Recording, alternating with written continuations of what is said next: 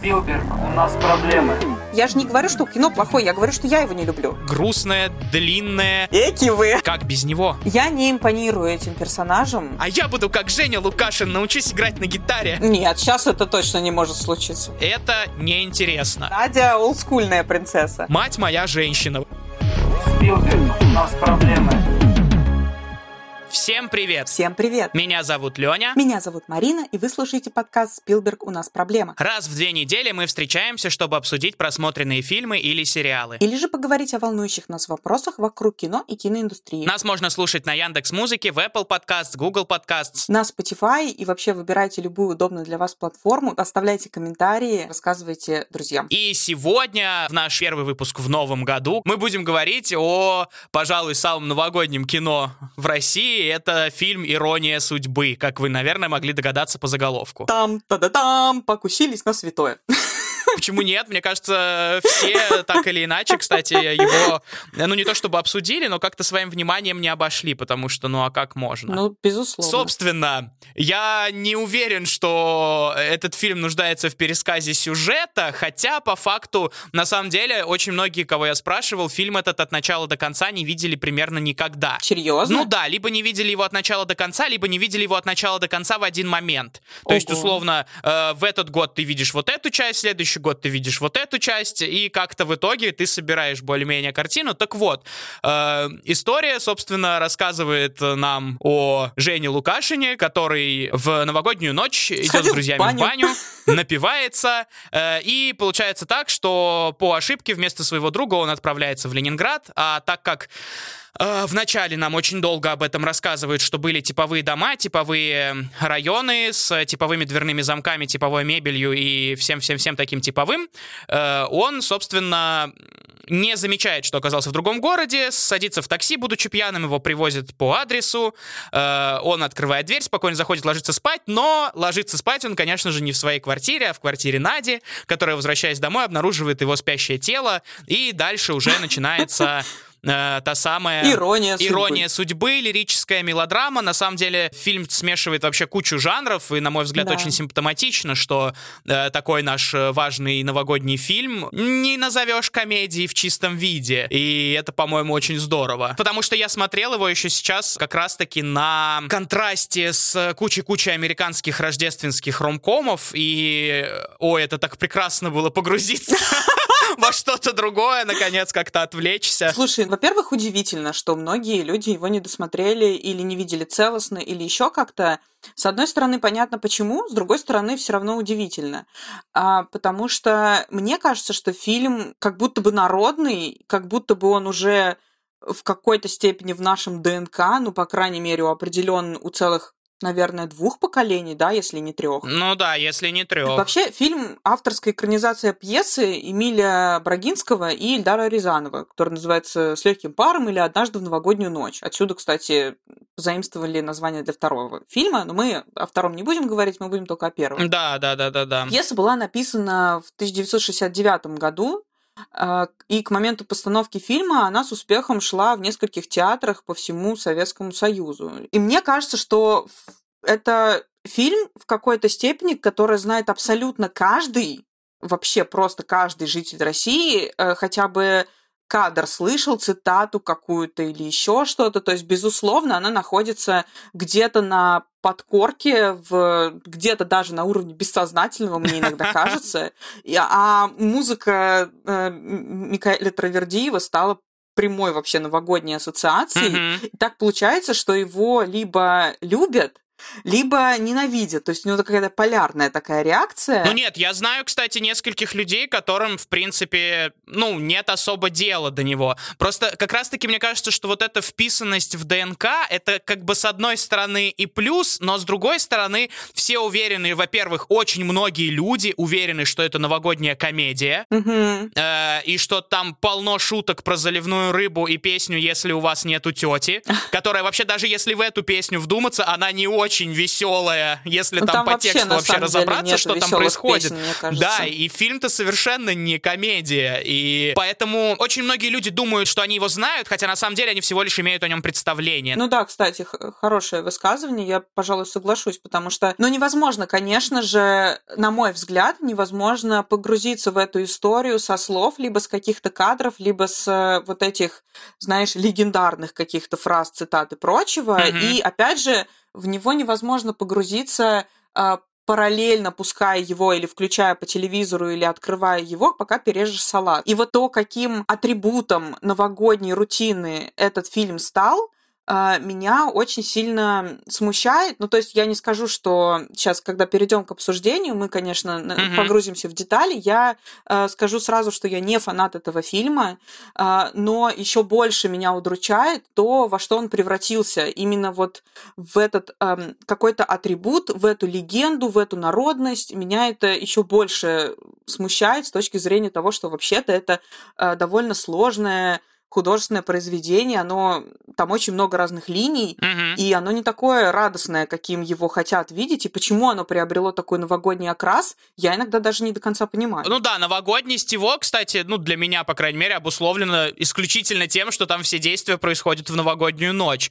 А так-то по факту атмосферу он несет в себе специфическую, да. Ну, ну, типа, не самую радостную, наверное. И это скорее для меня фильм проводы, что ли, уходящего года, чем встреча нового. Наверное, даже вот так бы я его сакцентировал. Ну, теперь уже да. Опять же, да, с учетом того, что он стал атрибутом просто вот этих всех салатиков, каких-то рутин, наряжания елки, и это обязательно должно происходить под какой-то фоновый Ну, на самом деле, знаешь, я пересматривал его, я включил его фоном поначалу, пока я упаковывал подарки. О! Но как бы мне это не, мне не мешало одно другому, и не, не то, чтобы мне там не, не давало достаточно глубоко в него погрузиться, но потом уже там оставшиеся, я не знаю, часа полтора, наверное, я досматривал, ну, уже ничего не делая, просто, в принципе, будучи внутри картины, и Тут скорее такая срабатывает, наверное, штука, что очень многие, кто готовят салатики и украшают елку, уже знают плюс-минус этот фильм. И поэтому он как бы их сопровождает э, в этом новогоднем пути. Слушай, так его, мне кажется, вообще очень многие знают от и до, потому что с иронией судьбы поколение, ну, 20 плюс точно как будто бы реально росло, а люди ну, что, 40 плюс, да, они вот жили, собственно говоря, вместе с фильмом. Ну вот, например, ты помнишь, когда ты первый раз его посмотрел? Прям целиком, от и до. Вот смотри, помнишь ли ты, когда первый раз его увидел, и помнишь ли ты первый свой сознательный просмотр этого фильма? Я бы сформулировала так Ой, ну знаешь, в первый раз я его увидел нет, я честно даже не могу сказать, что я помню, когда я его увидел, но это было какое-то, ну, наверное, супер несознательное детство, когда ты сидишь и ждешь, когда же уже э, будут салатики, и когда начнется праздник, и когда Дед Мороз тебе подарит подарки, а почему-то взрослые все сидят, умиляются и смотрят этот странный фильм, который какой-то... Ну, в детстве я вообще не врубался, что это такое что-то грустное, длинное, и он еще же, он же реально бесконечный, а еще эм, я Да, помню, он был очень такой... долгий. Был такой прикол, а, что вот шла, получается, ирония судьбы, дедушка ее смотрел, там в другой, ну, в кухне все Ага. плюс-минус готовят, там что-то, кто-то что-то приносит, накрывает стол, и, допустим, начинается реклама, Ага. и дед переключает на другой канал, а там тоже идет ирония судьбы, только типа там на 20 минут вперед или на 20 минут назад фильм. И ты такой думаешь, блин, неужели нельзя хотя бы во время рекламы его не смотреть? А, И, ну, вот это, наверное, какое-то мое такое первое детское впечатление, ну, потому что, ну, это действительно фильм не для детей. Ну да. Ну, или, по крайней мере, не для такого формата просмотра, когда ты э, весь в предвкушении ждешь, когда начнется праздник, а почему-то происходит вот это. Мое к нему отношение, наверное, начало меняться лет с 16-17. Ну, я уже тогда очень плотно занимался в театральной студии, как-то Мгм. стал плюс-минус понимать, как работает драматургия, как выглядит актерская игра хорошая. И он начал меня забирать, но только частями. И мне кажется, что целиком я его посмотрел, ну, года в 22-23, наверное. Вот прям, знаешь, от и до, что я такой, типа, так, вот, вот сейчас я смотрю, прям, я хочу понять весь сюжет, потому что до этого он у меня был какими-то модулями разорванными, переставленными вот так вот. Мгм. И я не понимал сквозную линию. Мгм. Вот, наверное, такая моя история любви с этим фильмом. Ну, ну, то есть, да, ты, получается, сознательный просмотр уже в таком прям... Танец длиною в жизнь. Ох, прям как завернул. Ну да, на самом деле этот танец мне, вот я говорю, мне кажется, у людей 30 лет он вот всю жизнь. Слушай, у меня на самом деле с этим фильмом очень странная история. Конечно же, я помню, как его включали тоже, когда я была маленькой, и мы смотрели сначала вместе там с дедушкой, он говорил, что обязательно нужно посмотреть «Иронию судьбы». Он прям смотрел, а я бегала и там, не знаю, наряжала елку, помогала что-то делать. Мгм. И я не понимала, почему это нужно смотреть обязательно, но он меня в какой-то момент посадил и такой говорит, вот смотри, это хорошее кино. Мгм. При том, что он, ну, не сказать, чтобы имел какое-то отношение к кинематографу или как-то в нем разбирался, но почему-то он сказал, что вот это хорошее кино. Мне стало интересно, а почему? И я помню очень четко свои ощущения, когда я начала всматриваться. Ну, то есть, будучи там, знаешь, мне было лет вот где-то, может быть, ну, меньше десяти, то есть лет восемь, наверное. Мгм. Я стала всматриваться, и я вообще не понимала, почему это хорошее кино, потому что меня на каком-то уровне, притом это абсолютно не сформулированные были эмоции, разумеется, то есть я потом перестала просто его смотреть, я помню, в тот день, но меня отталкивали абсолютно все и действия, и абсолютно все персонажи. Ну, то есть все, что я видела, меня отталкивало. А сколько тебе было лет? Ну, я говорю, мне было где-то лет 8, то есть это меньше Ага. 10. То есть я не могла сформулировать, почему. До этого я не, не помню. Скорее всего, тоже включался этот фильм. А, то есть «Ирония судьбы» была, наверное, каждый год. Ну, как бы она уже крутилась тогда каждый год, когда мы родились. И, разумеется, ее Мгм. показывали. Просто я вот помню конкретно этот просмотр. Мгм. И я помню, что мне просто было неприятно. Но я не могла понять, почему Мгм. и вообще, что происходит. И уже потом, наверное, сознательный мой просмотр был где-то лет в 17 плюс-минус. В какой-то момент я решила, что мне нужно понять, да что ж такое, почему этот фильм крутит каждый год, почему он такой национальный, почему он такой великий. Мгм. Я его смотрела по телевизору, когда его крутили в очередной Новый год. И вот тогда я, наверное, чуть больше сформулировала, почему он мне не нравится. А вот когда пересматривала его тоже буквально недавно, я сформулировала абсолютно, ну вот, вот прям полностью. Мгм. Что меня в нем отталкивает, почему я его не люблю, почему мне в детстве это все не нравилось. Я как-то вот у меня с пазл сошелся. Так, ну давай, бомби тогда, что же. Меня, меня будут ненавидеть все, мне кажется, просто. Что мне вся не нравится, что нравится большинству. Ну да, да, да, звучит как нонконформизм. Ой. Слушай, мне э, не импонируют абсолютно персонажи, ну, на самом деле, до сих пор. И я не понимаю... Ну, мне не нравится, конечно, вс- вся эта тема с тем, что этот фильм под салаты, его вся эта новогодняя атрибутика, потому что на самом деле он...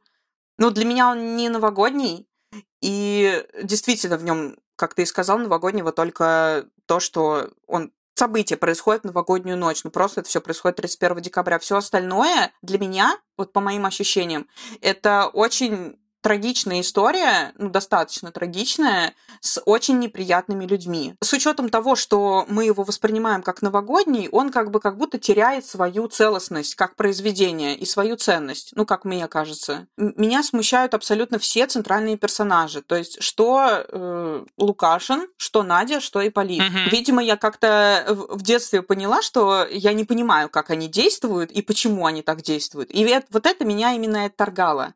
А вот тут, когда я пересматривала, я поняла, что это на самом деле зарисовка э, кучи травмированных людей, Мгм. две, две инфантильные жертвы и один манипулятор, очень агрессивный. Все. Для меня больше там нету каких-то А, так, персонажей. ну нет, подожди, по ним понимаю, но хотелось бы, типа, глубже пояснить, наверное, знаешь, э, в каком моменте. Ты сейчас эм, даешь опре- определение персонажам, какими мы их видим в начале. Так в том-то и проблема. А, Меня смущает, что за все время фильма а, главные герои не проходят никакой путь личностных изменений. То есть с ними практически ничего не происходит, на мой взгляд. Не, вот тут я прям Ну, с тобой есть- чертовски не согласен. Вот сейчас скажешь, подожди. Ага. Короче, мне вроде бы там как бы Женя раскрывается в конце, и как будто становится личностью. То есть он, мы его вначале видим таким э, совсем вот мямлей, ну совсем уж прям доведенным до, до абсурда. Но мне видится, что если человек настолько сильно меняется, то его действия будут совсем другими. И если он действительно раскрылся и в какой-то момент начал говорить, что вообще-то нет, мне вот э, нравится в этом месте, я вот здесь останусь, вот здесь я буду, а здесь я не буду, он бы тогда просто с, ну, с Надей не остался. Мы ее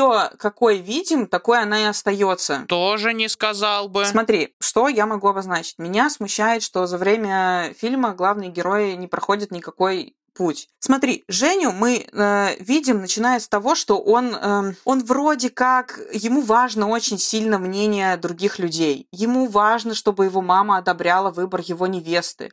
Э, Галя тащит его буквально замуж, потому что ему вроде как надо. Ну, то есть mm-hmm. он, да, он как-то да, да, ведет да. себя инерционно. Э, это первое, что в нем отталкивает.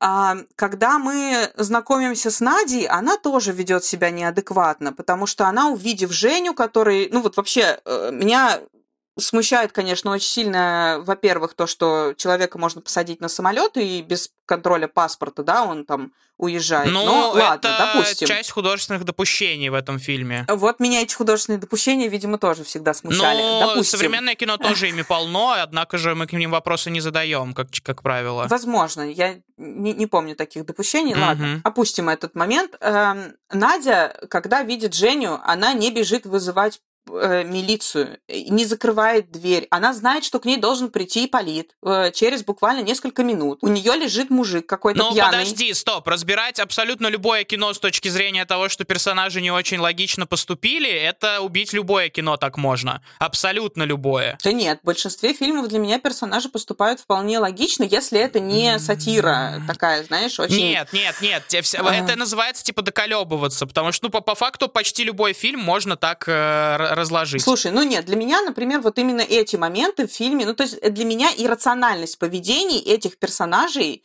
и их какие-то эм, абсолютизированность их характеров, она для меня является ключевым таким отторгающим фактором. Именно вот за это я цепляюсь. То есть я вижу в нем какие-то позитивные моменты, но меня смущают главные персонажи, и поэтому я начинаю разбираться именно в них, что меня в них смущает. И прихожу к выводу, что меня смущает именно то, что они, ну, не ненормальные. Что значит ненормальные, я не понимаю. Я не могу по-другому это объяснить тебе. Просто, на мой взгляд, это прям абсолютно нормальные люди. Вот понимаешь, я поэтому и хочу, чтобы ты мне объяснил, за что ты любишь фильм. Потому что если я сейчас начну говорить, за что я не люблю, я начну препарировать каждую ну, сцену. Ну, слушай, это называется не препарировать каждую сцену, это называется, типа, ну, вот прям буквально вот так вот тыкать пальчиком, потому что вот она не позвонила в полицию э, и так далее, и так далее. Ну, come on. Но это, э, но это логичные действия, э, очень. Да, очень много логичных действий в фильмах упускаются в угоду тому, чтобы это был интересный сюжет. И очень часто мы видим не сам самых, э, может быть, здоровых, но весьма правдоподобных персонажей, на мой взгляд. И про этот фильм я тоже могу сказать примерно так же. Ну и чем он тебя цепляет? Э, ты знаешь, вот при последнем пересмотре, уже, получается, вот буквально позавчерашнем, угу. я понял, что на самом деле, во-первых, это нифига не история про любовь, что, на мой взгляд, вообще немаловажно, потому что он очень часто рассматривается как э, чуть ли не ромком какой-то, да, ну или там лирическая угу. мелодрама, да, как его называют, лирическая комедия, комедия, э, а на самом деле э, это скорее обертка, в которую завернута куда более глубокая мысль. И э, мне сразу как-то выстроилась в голове вся эта увертюра и вообще что, что здесь к чему. В начале вот этот очень-очень большой текст рассказчика, да, который нам рассказывает про то, как велась плановая застройка с типовыми домами, типовыми дворами, типовыми дверьми. И не так сложно сделать этот шаг, перекинуть этот мостик и понять, что плюс-минус в этих типовых квартирах шла такая же типовая типовая жизнь. Uh-huh. И проживалась она также типово. И, по-моему, это вообще, на самом деле, э, ирония судьбы, это просто матрица до матрицы. Потому что мы видим э, человека, который, э, по сути, ну вот он там в своих, э, с, э, ну, 36 лет ему, да, на момент начала, и он живет весьма-весьма типовую жизнь, как бы он погружен в сон. Э, и он проживает ее так, как он должен ее проживать, да, и он чувствует, что что-то не так но он не может это выразить, он не понимает, что с этим делать. Э, Все его окружение э, говорит ему, что все нормально, тебе нужно дальше идти по накатанной, да, здесь же есть и э, замечательная Галя, которая для него какая-то просто, это приз в его жизни, супервыгодная партия, и нет Мгм. никаких логических доводов э, в его жизни, чтобы от этого отказываться, да, Э, и вдруг, внезапно, волею случая, он попадает в какую-то параллельную реальность, да, э, в абсолютно такую же квартиру, но в абсолютно таком же районе, да, но в другом городе, где все почему-то чуточку иначе, да, и здесь э, именно вот этим катализатором случается их встреча для них обоих, они оба пробуждаются в этот момент, они оба осознают э, пустоту и, ну, наверное, не хочется, конечно, говорить ни к чему, ну, э, пустоту и однотипность той жизни, которой они живут, и вдруг вспоминают, что они мечтали о чем-то другом, они хотели чего-то другого в этой жизни. И эта любовь здесь, это не цель, это не э, великое большое чувство, ради которого они бросают э, своих партнеров, э, лишь бы только быть вместе. На самом деле это скорее средство, средство того, чтобы снова начать жить. И, по-моему, это очень интересно. И опять же, они за это настолько отчаянно хватаются, потому что именно друг с другом они это почувствовали, друг с другом они проснулись. Проснулись в фигуральном смысле, я имею в виду. Ну, понятно, да-да-да. Здесь э, куча-куча каких-то мелочей, да, э, и опять же вот эта песня про тетю, да, которая там, э, одна из фраз, это «если вы не живете, то вам и не умирать». То есть, по факту, на мой взгляд, они... И поэтому этот фильм до сих пор, ну, популярен, востребован, его смотрят, потому что он про тот кризис, с которым очень многие люди сталкиваются в жизни, практически каждый человек э, в разные моменты своей жизни может вдруг понять, что он находится не там, где он хочет находиться, осознать, что э, он живет не совсем свою жизнь. И чудо этого фильма именно в том, что они находят в себе силы эту жизнь изменить. Да, делается это здесь, э, ну, не волей Жени, получается, потому что он от этой возможности... Ну, хотя тут тоже большой вопрос, насколько он от нее отказывается. Да, он улетает, улетает домой, но э, у нас нет шансов понять, продолжили бы, продолжил ли бы он ту же жизнь, которой жил, там, э, женился бы он на Гале, пошел бы он извиняться и так далее, э, или же он бы все поменял, да, мы не берем во внимание события второй части, которая вроде как нам рассказывает, что там произошло, но не хочется ее слушать. Мгм. В общем, вот, и именно этим меня цепляет этот фильм, и именно этим меня цепляют э, вот эти два главных персонажа, и, и в общем-то, Ипполит, который тоже изо всех сил, э, он старается, да, он живет, э, как он сам говорит, да, там очень часто упоминает, что вот он человек практичный, прагматичный, он живет разумом, Э, и тут вдруг резко он сталкивается с тем, что даже когда ты делаешь все правильно, Мгм. ты можешь оказаться нифига не там, где ты хотел бы быть. Мгм. И он пытается выйти за рамки за эти, да, но как будто бы он боится как раз-таки сделать вот этот последний шаг, потому что тоже там есть у него очень классная фраза, что,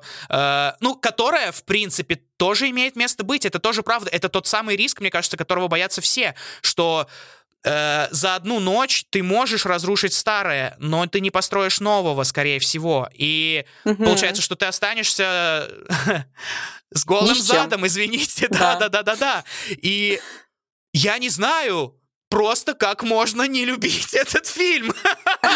В итоге, вот я сейчас все это сказал, и я прям не понимаю. Меня это очень воодушевляет. И меня воодушевляет, как написан этот текст, э, как он сыгран. Э, Понятно, конечно, что, к сожалению, наверное, самое страшное, что сделал этот фильм, это он убил эту пьесу. То есть э, поставить ее теперь невозможно, в принципе. Э, Ну, ближайшие лет сто, наверное. Э, Потому что... Ну, потому что наверное, невозможно, да. потому что не надо за это браться просто и все. И... Но в остальном, мать моя женщина вообще. Все, аплодисменты и закрываем подкаст. Все, ты все сказал. А, вот, и да, и, собственно, почему здесь как раз-таки э, Новый год является вот этим ведущим обстоятельством, на мой взгляд, да? Потому что здесь э, очень много как раз вот этого мотива ну, такого пограничного состояния, да, Э, то есть новогодие, это же, да, тоже такой большой переход, получается, из, из одного года в другой, да, они Ну да, оба на вечно мы пороге от Нового вступления... года новой жизни. Ну да, да, да. Они оба на пороге вступления в брак находятся. Они оба на пороге, или точнее даже уже не на пороге, а где-то в кризисе зависшие, да, что он, что она. И, э, ну, поэтому здесь вот этот вот, этот вот Новый год, который действительно каждый раз все равно мы же надеемся и ждем, он несет какие-то надежды, и как без него? Это дополнительно добавляет такой какой-то вот сосущей тоски. Я не люблю сосущую тоску, что могу сказать. Слушай, ты сейчас по факту эм, описал примерно то, про что этот фильм для меня тоже в том числе, но только для меня это скорее неприятная история, и, ну, мне не хочется в это окунаться, и мне это не вызывает просто воодушевление. Мне просто кажется, что мы тут с тобой как два представителя, которые могут на одно и то же произведение смотреть абсолютно разными глазами, переживать разные эмоции. Потому что если тебя эта история воодушевляет, то я вижу это как историю о сепарации, но только как бы о сепарации от такого общества, которое навязывает тебе какие-то варианты, как ты должен жить, должен существовать, да, ну, условно говоря, что женщине оно навязывает, что счастье в браке, это мы видим про Галю и про Надю, да, у Нади есть удачная партия, вот этот Иполит, там не то чтобы много любви, но... Но это очень прагматичный ход, да, разумеется, она же прекрасно осознает, что это не, не та любовь-любовь, про которую она в учебниках литературы читала, которые же она потом сама детям преподает дает. Да, возможно. Тут, опять же, очень много вещей, которые нам нужно порой додумывать, потому что не, ну, неизвестно иногда, непонятно. Конечно. Ну, а он как бы вопросом. Он есть, но он не то чтобы сильно понятен. Плюс ко всему, это, конечно же, еще для меня фильм про социальное расслоение, потому что, ну, например, Ипполит, да, это вот такой вроде как успешный человек с богатыми, ну, ну богатый, с дорогими подарками, с машиной, которая, безусловно, такой... Ну, атрибут роскоши, да, наверное, даже. Да, да, да, да. Вот, соответственно, это, опять же, и момент того, что все переезжают, да, все находится в каком-то подвижном состоянии, что Лукашин с мамой переехали, вот, что Надя еще только один что мотив переехала. пограничья. Спасибо. Эки вы. Ага.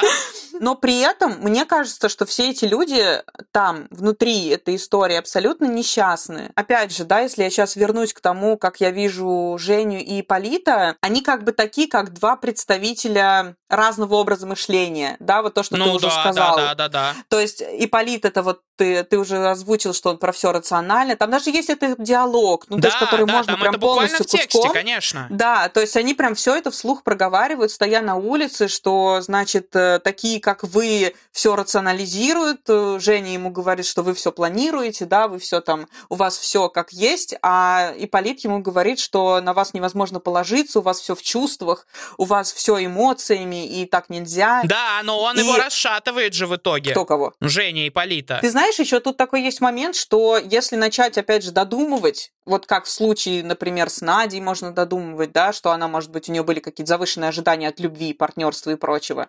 Также можно и до Ипполита додумать, что э, вполне возможно он травмирован, и вполне возможно его кто-то уже бросал, либо у него какой-то комплекс, потому что ему уже сколько там, больше 40, а он без жены, а это тоже какой-то контроль успеха. Ну, то есть это, в принципе, про некое общество, которое, к сожалению, в какой-то степени до сих пор такое же остается, а, который живет какими-то установками, живет какими-то ачивками там общественными, навязанными. Ну подожди, но у нас же все равно в центре есть герои, прям герои в центре. То есть мы не, не то чтобы на них смотрим...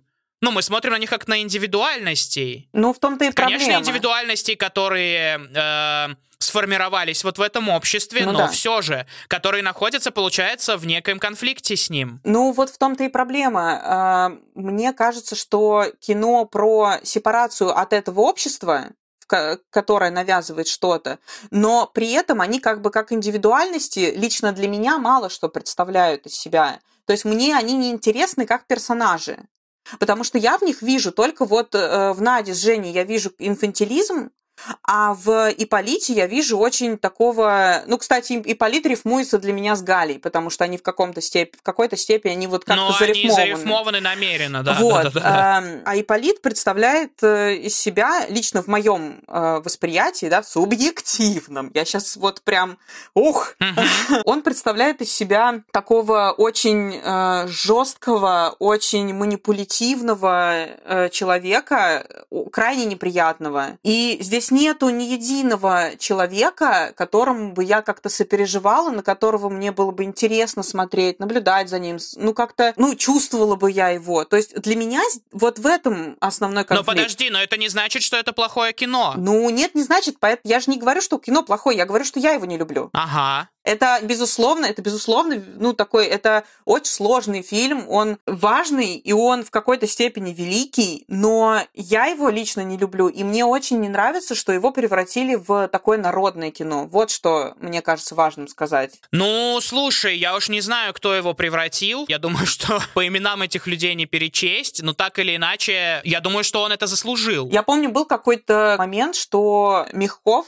э, еще при жизни высказывался, что ему не нравится нравится, что это, ну, было какое-то предложение то ли сделать фильм э, таким официально, типа новогодним или народным, что-то такое. И я помню, что просто Андрей Мягков э, высказывался прям где-то, что ему не нравится эта идея, он это не поддерживает, и ему, в принципе, не нравится история, что фильм каждый год показывают, потому что э, я не знаю, честно, но не могу, разумеется, говорить за всех художников мира, но мне почему-то кажется, что ни один художник не хотел бы, чтобы его фильм стал вот таким вот атрибутом, который каждый год показывают людям, да еще по нескольку раз, на нескольких каналах, и это вообще не меняется. То есть Но это, слушай, ну, это какой-то как сон. сказать, это типа произошло помимо их воли. Уже на этот момент произведение от них, как от художников, уже отделилось.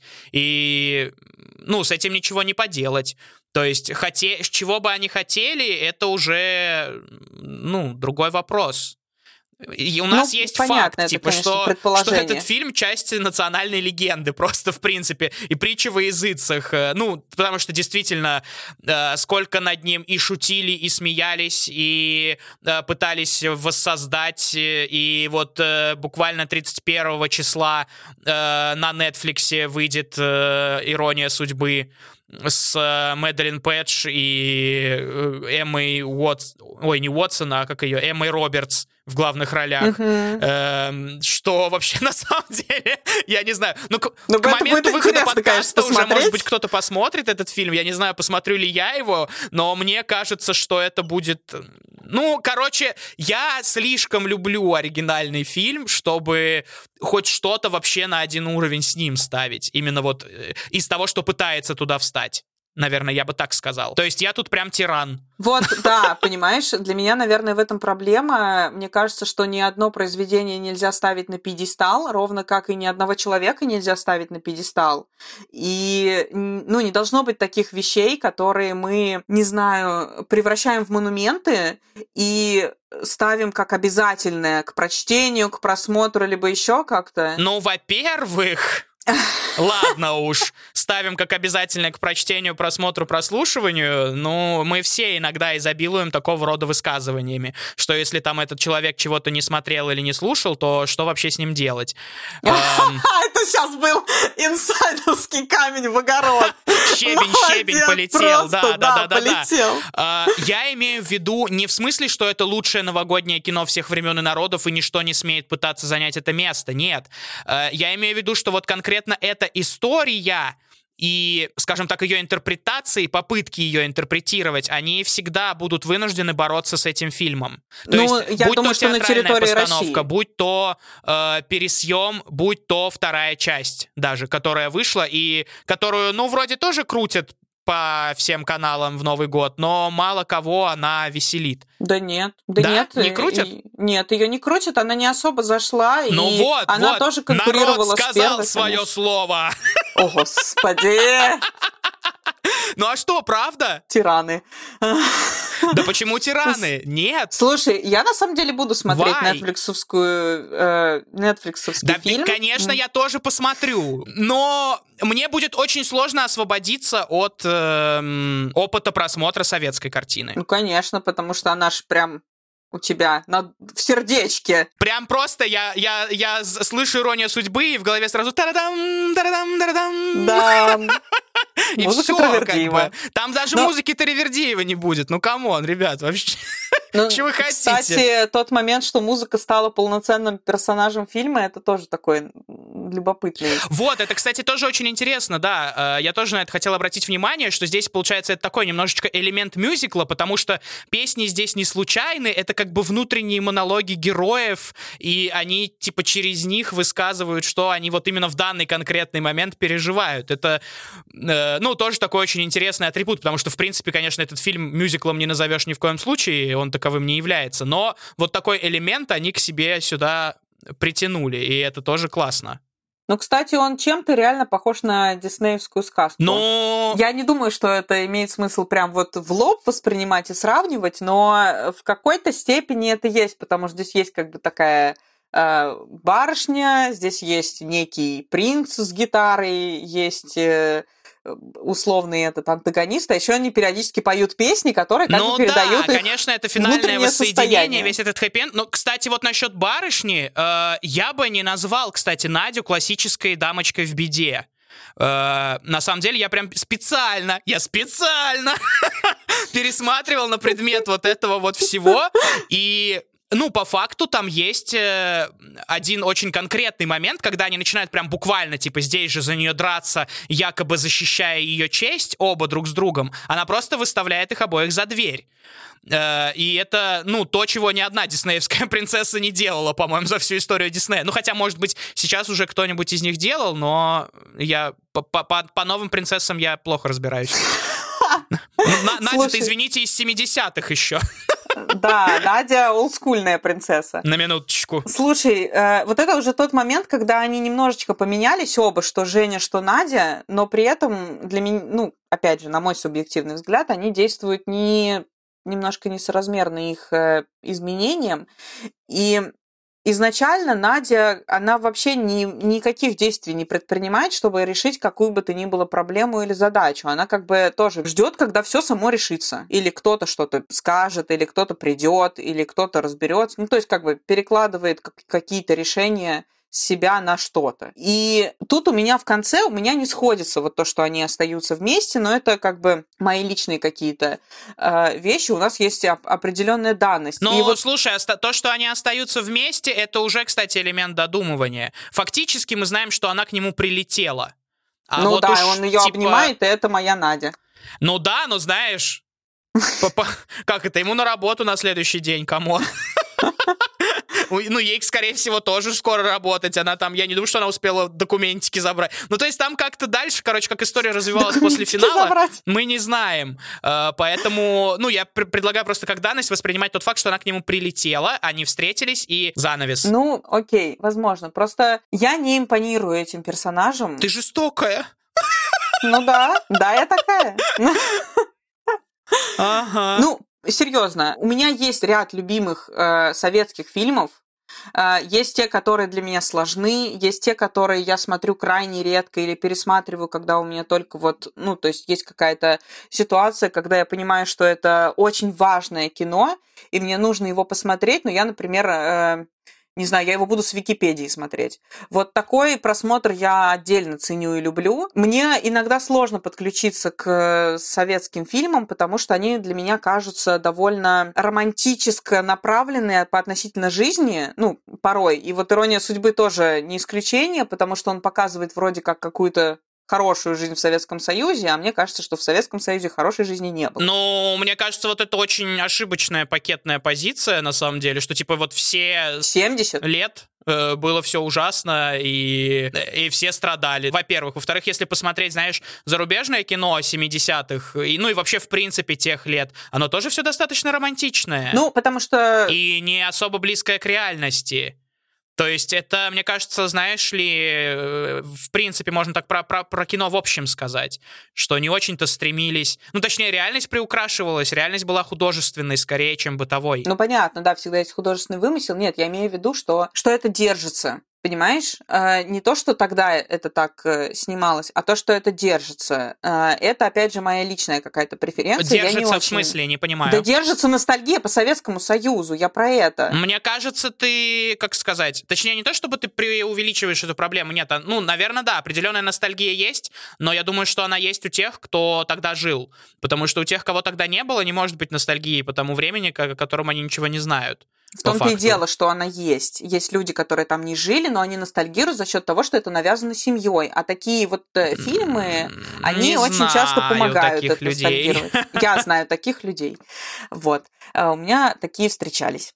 Так нет, подожди. а, просто для меня это очень-очень большая и крутая история. И то, что она случилась именно в Советском Союзе, понятно, да, что они даже вначале как бы педалят на то, что эти однотипные постройки были свойственны для советской архитектуры, да, окей. Но я идеологии здесь не вижу, вот. То есть это история про людей, а не про идеологию. Ну, ты понимаешь, что у меня просто такое ощущение, что мы никуда не уходим от этих архетипов, и вот именно архетипов этих людей. То есть у нас вот два полярных человека, да, Ну, слушай. которые, которые по факту проходят, э, все трое, во-первых, проходят сепарацию от того, что они живут по инерции, и мы не уходим от того, что мы живем по инерции.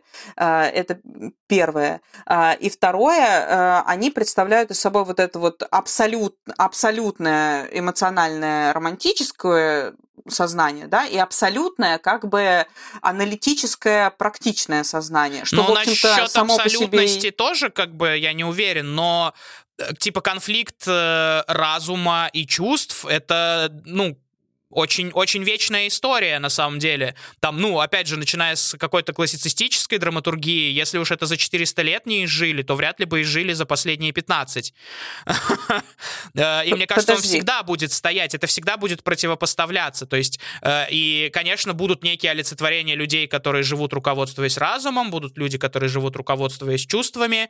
Эм, Может быть, да, они будут менее-менее абсолютны, э, какие-то будут появляться, я не знаю, симбиоты, но, ну, это очень такая, да, классическая история. Хорошо. Я о чем хотела сказать. Мне кажется, что мы никуда не уходим просто от этих архетипов. Понятно, что в кино они гипертрофированы, а, но спустя столько лет еще, плюс ко всему, у меня иногда создается ощущение, что их воспринимают как э, какие-то ролевые модели, во-первых. И второе, как бы окей, если бы это был просто резонансный советский фильм, ну, во- во-первых, которым он является в принципе, не во-первых, а в принципе, он это действительно резонансный советский фильм, который в свое время э, стал э, культовым, да, Но его на минуточку в э, западных учебниках по сценарному мастерству разбирают даже. ну, разумеется. что такое очень-очень достойно, я считаю. Ну, у нас много, на самом деле, хороших э, фильмов, которые попали в западные учебники, в примеры. Но э, вот эта демонстрация его каждый год и какой-то ореол народной любви и эм, архетипы, которые до сих пор остаются популярными, заставляют как-то его, ну, лично меня заставляют э, задавать вопросы, препарировать его, разбирать персонажей, разбирать сюжетные линии. И как бы когда я лично это делаю, я просто не нахожу для себя ничего положительного в нем. Я нахожу только отторжение. Слушай, но суть в том, что очень многие вещи, если их препарировать и разобрать, ты же таким образом выносишь какую-то деталь из э, целостного произведения. И как бы, разумеется, в отдельности каждое что-то можно довести в абсолюте до м, дерьма. Я просто не могу подобрать какого-то более тонкого определения. Но это все работает вместе же. И прикол-то именно в этом, на мой взгляд. Потому что, ну, типа, создание архетипов, которыми кто-то, ролевых моделей, которыми кто-то руководствуется, не знаю, не уверен. Ну, потому что ну что именно, поехать э, к своей девушке или к своему мужчине в другой город внезапно? Потому что из всего остального, что здесь, я не знаю, чем руководствоваться. Готовить заливное? Да ну нет, я не про это. Я как раз про вот этих э, инфантильных персонажей, про какой-то образ э, абсолютного э, манипулятора, который вроде как успешный, что типа человек должен быть успешный, а если он ну успешный, то он... come on, э, ладно, ты так э, очень интересно ты заворачиваешь. Типа ты хочешь сказать, что Ипполит единственный успешный э, манипулятор э, в кино? За всю историю. Что? И, Ну нет, и именно нет, он нет, породил эту конечно. галерею образов, конечно, нет. Причем, мне Да кажется, ну он даже нет, далеко не конечно. самый яркий образ в этом. Да не э, он во породил, всем. я к тому, что это все равно остается популярным. А, а в иронии Но судьбы я это возведено в сомнев- Блин. Я просто... Меня... Ну, кстати, вот опять же, про Абсолют я бы поспорил, потому что он далеко не самый яркий представитель этой галереи. А во-вторых, ну, типа, я сомневаюсь, что кто-то... Э, такие современные подростки такие... Черт возьми, я буду как Ипполит из «Иронии судьбы». Да, И мне такие кажется, погнали просто вперед. А я буду как Женя Лукашин, научусь играть на гитаре. Ну, конечно, я сейчас довожу это до абсурда. Я это понимаю прекрасно. Но, это как бы, я ну, не блин, знаю. Просто, это есть- по-моему, это очень большая, очень крутая история про людей. И даже, э, да, конечно, они, опять же, они в неких очень конкретных предлагаемых обстоятельствах, да, это не просто он и она, которые могли бы... Но э, даже нет, не так. Они в конкретных предлагаемых обстоятельствах, но как раз-таки это некие он и она, которые могут случиться в любое время. нет, сейчас это точно не может случиться. Да нифига. Единственное, что остается оправдать, это попадание человека в квартиру. Мгм. Все. Все остальное это абсолютно современная история. Ну, сейчас, допустим, знаешь ли, сейчас у всех и замки другие, и двери разные, и без паспортного Ну, понятно, контроля это- тебя это никто вот в самолет весь- не пустит. Да, Слава тебе, да, Господи. да, это вот весь, я имею в виду, если оправдать вот эту коллизию, да, это, мел, это мелочи все, понимаешь, это, это, это шелуха, это не то, про что этот фильм, этот фильм не про то, что ключ подошел к двери и про то, что э, можно ездить без паспортов, он, ну, это, это же, это не эссенция его, это те мелочи, да, э, которые ты из этой дженги достаешь, чтобы башня рухнула по факту, да, но на самом деле эта башня не на них держится. Я это понимаю. Понятно, что и сейчас тоже есть все эти архетипы из разряда романтик с гитарой, который вот... Слушай, романтик с гитарой, может быть, изменился. То есть он, может быть, и выглядит сейчас иначе, но он по-прежнему романтик. Может быть, он не с гитарой сейчас, да? С JBL. Э, Да с JBL, или он сидит и там, я не знаю, кодит э, в Старбаксе, да, и при этом приходит туда, потому что там работает его возлюбленная. Вот такой сейчас романтик. Но он по-прежнему, блин, романтик. Я про то и говорила, что типа это архетипы, которые до сих пор остаются, просто в иронии судьбы они прям показаны как две полярности. И эти полярности возведены Ну, чтобы их столкнуть, Ну конечно. да, и они прям возведены, ну так вот, ну, то есть в самом таком ядре, знаешь. То есть у них нету каких-то еще дополнительных э, люфтов, где бы мы могли рассмотреть персонажа, где бы мы могли в какой-то момент сопереживать. Ну, то есть вот, например, мне больше всего раньше импонировал Имп- Ипполит до э, нескольких лет ранее. То есть несколькими годами ранее, я когда посмотрела этот фильм, я поняла, что вообще-то этот чувак очень жесткий абьюзер. Ну да, не, буквально, там даже есть, э, это просто он как будто из учебника. Ну, он прям- Тут я, он, не могу, я, я не могу Он поспорить. когда, да, да, он, да, да, да. когда он берет и просто там Наде говорит, Там что тебе она... манипуляции, эмоциональные качели, Да, все, да, да, короче, да, да. как, Это прям- вот прям- как по книжке. Да, и он берет и просто Наде говорит, что как бы ты безалаберная, там он ее отчитывает, он ведет себя совершенно непонятным образом, а, но при этом и он как бы такой, знаешь, а, пример успешного человека, как будто бы успешный человек обязательно мразь. И это тоже вызывает вопросы. Потом э, Надя, которая почему-то его слушает, почему-то перед ним, она даже пода... там, понимаешь, в языке жестов даже. У меня вопросы, когда она дарит ему подарок, стоя на коленях. За... Почему? Зачем? Почему человек так себя ведет? Ну, то есть М, я... Так, ну такой подробности я не помню. Я начинаю- Возможно, это как-то... Я начинаю задаваться вот такими вопросами, смотря фильмы, где я не могу зацепиться ни за кого. И у меня эти персонажи ни в начале, ни в конце после изменений каких-то мельчайших, из-за которых они проходят, ну, Ну, я бы не сказал, что это ну, мельчайшие для меня, для изменения. меня, как, как я это вижу. Э, Мне кажется, ты обесцениваешь. блин, да что такое сегодня? Ну, правда? То есть, Я типа, говорю, для меня, от, э, как тебе сказать от, э, еще? Отказаться от э, стопроцентного успешного брака э, в пользу чувака, который пробуждает в тебе что-то живое, истинное, и улететь к нему в другой город, ну, это мелочи. Так понимаешь, в чем дело?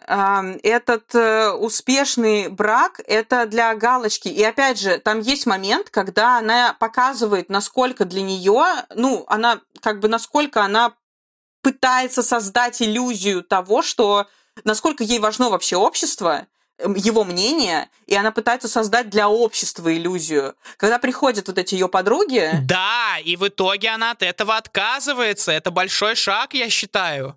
Ну, блин, а, ты понимаешь, что Впоследствии, получается, она понимает, что да, что типа истинная жизнь, она гораздо круче и ценнее, чем ее видимость, пусть даже правильная. Да, но человек, который стал там абсолютно другим, у него как бы, ну, дальше, дальше не можешь ты абсолютно другим ну, за одну ночь да стать. не абсолютно ну в смысле когда он в принципе меняется у него там дальше идут какие-то, ну, совершенно другие действия, и он ведет себя по-другому. Просто, к сожалению, мы дальше этого не видим. У нас история закончена на моменте того, когда эти люди изменились, и вот в этот момент, когда они как бы в конце, они немножко, ну, поменялись в какой-то степени, э, чуть-чуть так или иначе, вот тогда они только становятся интересными. То есть в конце. Вот все, весь фильм, персонажи, они неинтересны для меня субъективно, мое мнение, чисто, вот, я не знаю, как еще это говорить, я просто надеюсь, что всем так будет понятно, что мы с тобой выражаем как бы два субъективных мнения. Ну, то есть, типа, ты хотела бы смотреть историю успешного успеха, получается? Да не успешного Когда успеха. они уже изменились, и они такие, типа, теперь это новые мы, и мы строим новую жизнь. А сам процесс изменения, там, как бы какого-то, пусть даже робкого, но выхода из кризиса, пусть даже ты понимаешь просто, откуда свежий воздух пошел, да, и начинаешь двигаться в том направлении из этого э, странного темного туннеля, который не ты вокруг себя выстроил, но ты позволил ему создаться вокруг. Это неинтересно. Я отказываюсь отвечать этот вопрос, ссылаясь на статью в Конституции. Сейчас ты просто не знаю, в какой непонятный угол и прочее. Я просто очень люблю этот фильм. Я вообще, ну, на самом деле, ну, я поэтому я не большую не слабость и нежность обсуждать. вообще к советской драматургии. И да, я, ну, я действительно, наверное, здесь тоже не самый объективный э, персонаж, потому что для меня это э, действительно очень живые тексты. Да, конечно, ты понимаешь, э, что автор писал с определенной позиции, что у него она была и что он хотел что-то донести через этот текст. Но я, кстати, в отличие от очень-очень многих э, сейчас э, людей, которые высказываются в пользу там как раз-таки современной, может быть, режиссуры, я считаю, что это очень классно, когда автор имеет позицию и хочет ее доносить как-то, а не просто нам показывает некую сложившуюся ситуацию в э, стеклянном кубе, да. И этим она и цена, и ее персонажи этим и цепляют меня лично тем, что то я, ну, я могу к ним проникаться как-то, даже к тем, кто вроде бы отрицательный, то есть даже к тому же Иполиту. Опять же, когда он приходит, и вот это э, такая условно-комичная сцена, когда вот он пьяный интеллигент, да. Да нифига она не комичная, ему там очень сильно условно она, да, такая, типа, якобы это вроде бы мы здесь должны все смеяться, но на самом деле это очень грустно, потому ну, что да. мы видим, что ему тоже нелегко, что он тоже доходит до этой мысли, что не может случиться запрограммированного, запланированного счастья, и его терзает это. То есть, если они, пусть чудом сейчас, допустим, нашли друг друга, да, то ему-то что со своей жизнью но делать? Он потерянный и даже его персонаж. в этот момент очень-очень жалко. И я, ну... Ах. Я уже, мне кажется, буду в третий раз повторяться, что для меня это исключительно грустная история. Я смогу сочувствовать э, Иполиту в этой истории иногда, в некоторых частях, и раньше я ему сочувствовала. Но теперь я просто понимаю, что это очень такой абьюзивный персонаж, и мне кажется, что очень, что это в принципе там, там все с каждым, с каждым дальнейшим просмотром я понимаю, насколько более я все более понимаю, насколько эти люди нездоровые, сколько там вообще проблем. Но мне кажется, что я уже где-то это говорил в наших обсуждениях, что про полностью здоровых людей кино не снимешь, либо же, ну и роман не напишешь, либо же это будет что-то очень скучное и неинтересное как раз-таки, потому ну, что понятно, да. они будут все эффективно и экологично преодолевать. по факту. И типа, ну, на что нам тогда смотреть? Ну, это тогда будет немножечко похоже на пособие для жизни. Но при этом, знаешь, мы стремимся вот к такой эм, настоящей, живой, экологичной жизни э, с проживанием, знаешь ли, своих эмоций, да, вот к этому всему, но смотрим мы всегда вот на такие очень трагичные истории. Но, и... может быть, отчасти оно и к лучшему, что ты на это смотришь, а в свою жизнь не привносишь. Безусловно, наверное, да. Только если не брать это как вот за какой-то такой пример. И опять же, я на самом деле я очень надеюсь, что в какой-то момент случится такая ситуация, когда про этот фильм какое-то поколение просто забудет, ну или не будет знать его. А, и тогда, возможно, у этой истории появится пауза, которая, мне кажется, нужна. ее, про нее на какой-то момент забудут, а потом ее можно будет в какой-то момент, знаешь, как это отреставрировать, показать на большом экране, как великое кино, которое было в свое время безумно популярно, несколько десятилетий, Мгм. вот, и люди посмотрят, и вот вот, вот в тот момент уже будет интересно, что они подумают и как эта история воспримется. С этим, наверное, да, с этим я могу согласиться, что ему бы нужно отдохнуть. И, кстати, вот тоже что скажу э, про чисто про свой опыт просмотра. Я ни разу не смотрел его целиком по телеку. Ого. То есть, типа, все те разы, когда я смотрел его целиком, я прям скачивал, либо вот вчера я посмотрел, ну, позавчера на кинопоиске, Мгм. потому что как-то, ну, на телевизоре с перерывами на рекламу, вот это вот все, короче. То есть, вот мне кажется, наверное, что целенаправленный смотр его, он действительно бы привел к каким-то лучшим результатам. Ну и да, и про то, что, возможно, если бы он отдохнул несколько лет, Ну да. и люди бы успели по нему соскучиться, то а, возможно, смогли бы оценить его иначе, более свежим взглядом. Действительно, не как что-то, что пришло в твою жизнь, когда ты еще не осознавал этого, а как что-то, на что ты прям целесообразно, намеренно идешь и смотришь, и уже такой, типа, о, ничего себе, оказывается, фильм про это.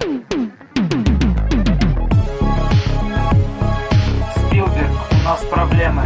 Ну, это безусловно, конечно, можно много чего смотреть. С этим даже не поспоришь. Я очень люблю «Карнавальную ночь». Она, конечно, про совсем другие вещи. Мне смешно. Очень люблю.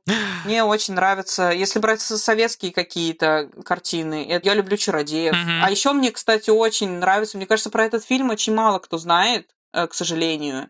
А, Он называется «Приходи на меня посмотреть», но это уже 2000-й. Это режиссерский дебют Янковского. Мгм. Он очень приятный, очень такой теплый. Тоже, кстати, вот что и в «Иронии судьбы», что «Приходи на меня посмотреть», там есть какая-то вот такая камерность, какая-то камерная теплота. Мгм, мгм. И вот э, в «Приходи на меня посмотреть» она тоже есть, и вот э, там есть тоже такой момент, что как бы воля случая, но как бы не совсем, то есть какой-то такой момент, но почему-то для меня он выглядит куда более каким-то добрым и оптимистичным, и, и люди там какие-то, ну, другие все равно. А еще из э, новых я считаю, что безумно прекрасное, совершенно веселое, абсолютно абсурдное кино это «Страна Оз», ну, это 2015 уже года. Это фильм Василия Сигарева, такая черная комедия. Но вот я ее пересматриваю, кстати, зимой, не обязательно под Новый год. Мгм. Еще есть э, довольно любопытный фильм со мною вот что происходит, Мгм. названный, понятно. Понятно, э, от какой песни и понятно, из да, какого фильма. понятно. Да, да, да, да, да. А, ну, это фильм 2012 года Виктора Шамирова. Это такая камерная и на первый взгляд довольно просто сделанная трагикомедия, очень такая искренняя. А, Притом там в главной роли Гоша Куценко, который, ну, вообще, то есть это не его амплу- амплуа, абсолютно непривычное, Мгм. корректнее так сказать, это непривычное для него амплуа, но это такая интересная и довольно сложная история, которая мне понравилась. Ну что же, наверное, на этой позитивной ноте мы будем прощаться. Огромное спасибо за внимание всех с наступившим Новым годом. Уже с наступившим, Да. да, ура. С новым счастьем. Ой, не надо вот этого всего, пожалуйста. С вами были Леня и Марина. И подкаст «Спилберг. У нас проблема». Пока-пока. Пока-пока.